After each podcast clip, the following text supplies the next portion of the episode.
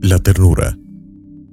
No es el fuego de la pasión, sino la suavidad de una caricia. No es ternura el oleaje que se desborda, sino el beso del cielo con el mar. No es ternura la montaña que nos sobrecoge, sino la maceta de violetas perfumadas en una ventana.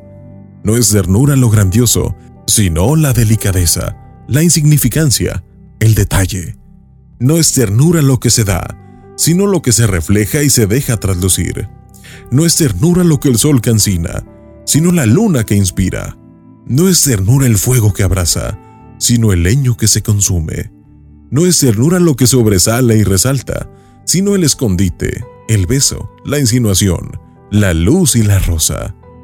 La ternura parece por momentos olvidada y tendríamos que revivirla, pues es lo que logra que nuestros días, nuestra vida, pasen de ser un mero transitar a ser inolvidables. La ternura es en aquello que parece pequeño, pero que se hace grande con el corazón. El beso sincero, el apretón cálido, el abrazo inesperado, una mirada llena de cariño que nos dice, estoy aquí y puedes contar conmigo. Pocas palabras en un papel que dicen todo. En los niños vemos ternura todos los días. Nos cautivan con sus expresiones sinceras, con la caricia que llega a nosotros, sin tener algún reclamo. El beso, el abrazo cortito que puede envolvernos, pero que nos hace sentir el corazón muy cerca de nosotros.